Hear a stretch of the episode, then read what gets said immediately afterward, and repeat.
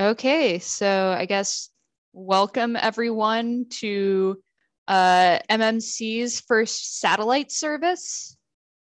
Uh, yeah, just uh, one more, one step closer to being a mega church, I guess.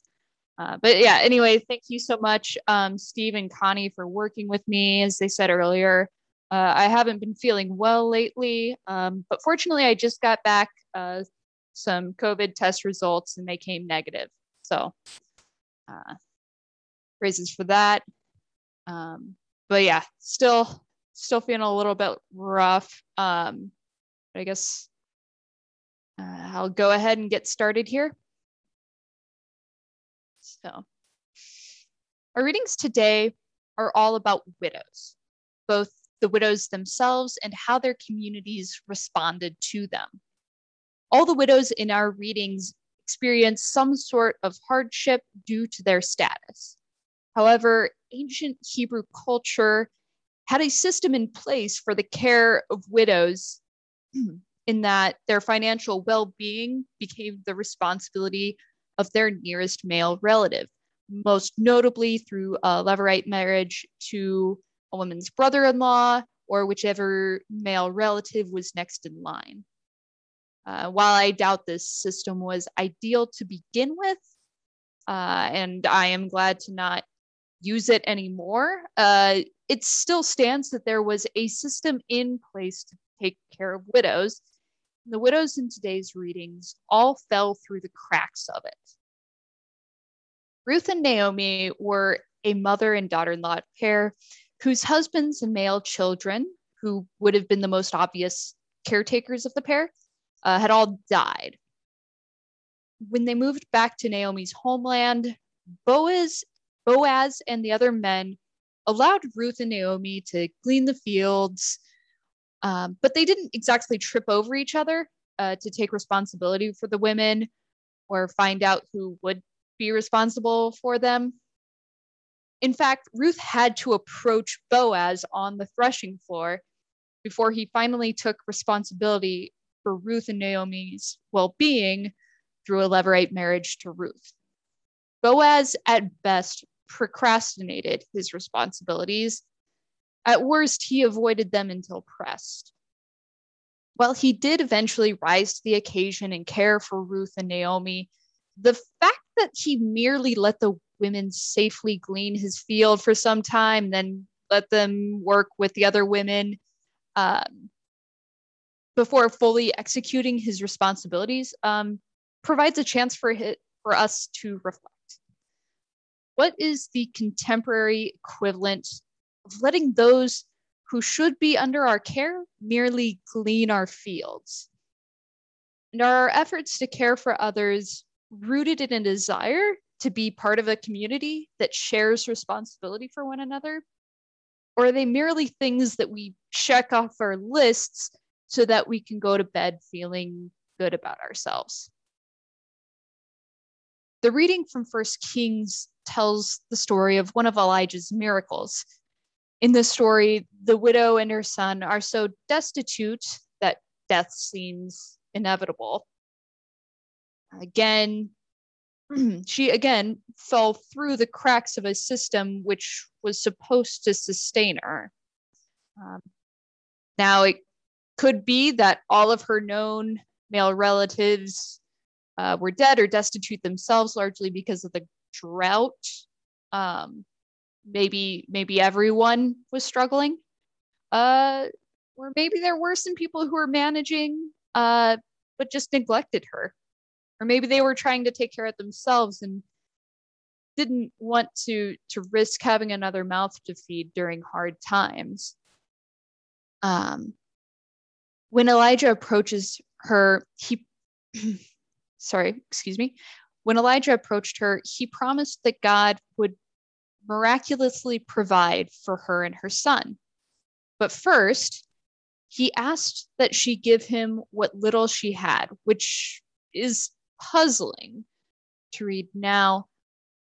So I'd like you to hold this thought while we move on to the passage from Mark. Most of us here are probably familiar with the Mark passage. Uh, the version I grew up with was kind of this feel good telling of the story about how a destitute widow who gave two copper coins was regarded as Christ as having given more than all the wealthy temple donors combined because she gave all that she had. It was a reminder that so long as we truly gave what we could to the church, God would recognize and reward us for our efforts.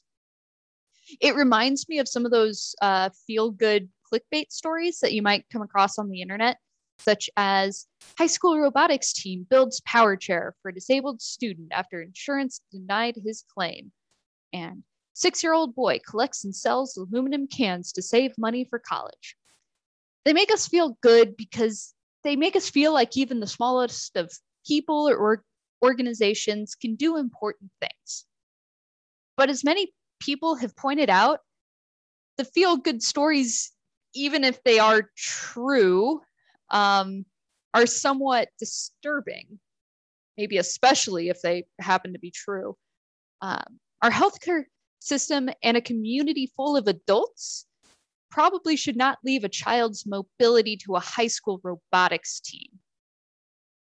A six year old should not be worried about his ability to pay for an education. And there may be more to these stories than I know, considering that I generally try to avoid clicking on them. Um, but what I'm getting at here is that this maybe resembles the two approaches that we can take to the Mark passage. The first half of the passage shows Jesus complaining that the religious leaders, quote, devour widows' houses. Perhaps Jesus did not mean for this event to be retold as a feel good story, but an example of a predatory system. This widow, who I will re- reiterate, should have had someone to care for her, was not receiving assistance from the, alleged, the religious establishment, but was likely pressured into giving her last two pennies. Whether explicitly or implicitly through the messages she had received throughout her life. And I have admittedly limited knowledge of the practices of religious leaders in first century Israel, but we do today see religious or predatory religious leaders in our own time. We see prosperity gospel preachers uh, often ask their parishioners for large donations, promising that God will reward them with health and wealth. When the health and wealth do not arrive, the church may tell the individual that they simply don't have enough faith, even shame them into giving more money. I wonder what was going on in the mind of the widow of which Jesus spoke. Had the passage from First Kings been used against her to tell her that God would only take care of her if she gave all that she had to the temple? And what is a better way to interpret the passage from First Kings? Well, maybe we should see it as more of an and passage than an and then.